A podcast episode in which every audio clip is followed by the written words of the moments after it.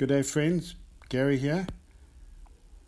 The title of my devotion this morning is The Prophetic Power of Encouragement. In 1 Thessalonians 5, verse 11, Paul speaking to the people, and this is what he says Therefore, encourage one another and build each other up, just as you're all already doing. Now, the word encourage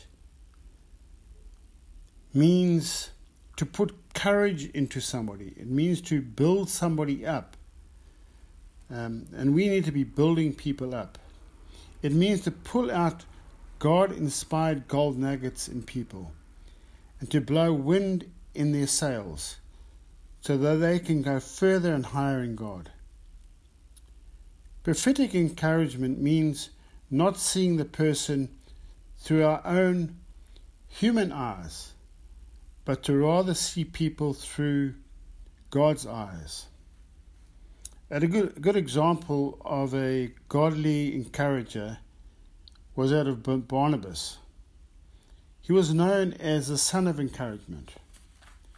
And if you read in Acts 9, verse 26 and 27, it says, When Barnabas came to Jerusalem, he tried to join the disciples, but they were all afraid of him, not believing that he was really a disciple.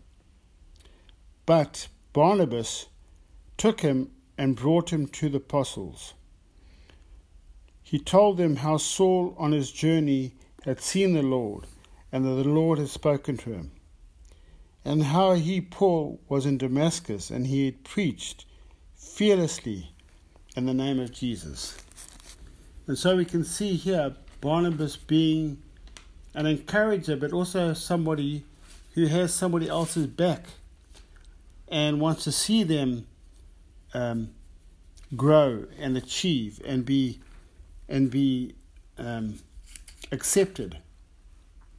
An interesting point that if you look at the beginning of Acts, Paul's name was always put before, sorry, Barnabas's name was always put first before Paul's name. And later on in Acts, you'll see that Paul's name came first and then Barnabas's name. And I wonder at that point, how did Barnabas feel? I'm sure that Barnabas must have jumped up and down when he when he saw that Paul was really taking his rightful place. He was growing in the Lord, he was preaching the word fearlessly, and he was overtaking Barnabas. So interesting that. We should have hearts greater than our own. We should have hearts that want to see other people grow and achieve greatness in Jesus. We need to see people as God sees them. When we encourage people, we actually are delivering God's perspective for each of us. Are we raising spiritual giants ourselves, or are we raising spiritual minnows?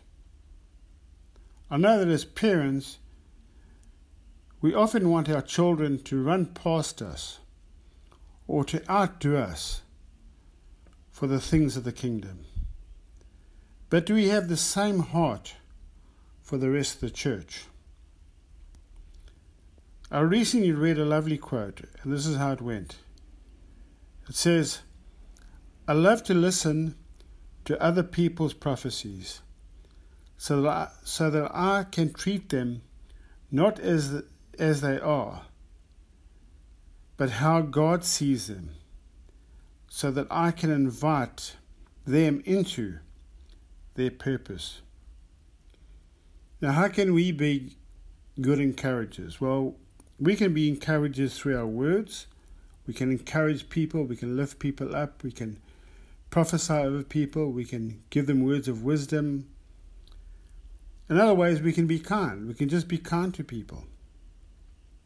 We can be generous to people. We can be patient with people. We can take the time to look, to identify and be intentional with the marginalized people. So I want to encourage you as friends to ask you the question How are you being an encourager? Who have you identified that you can encourage?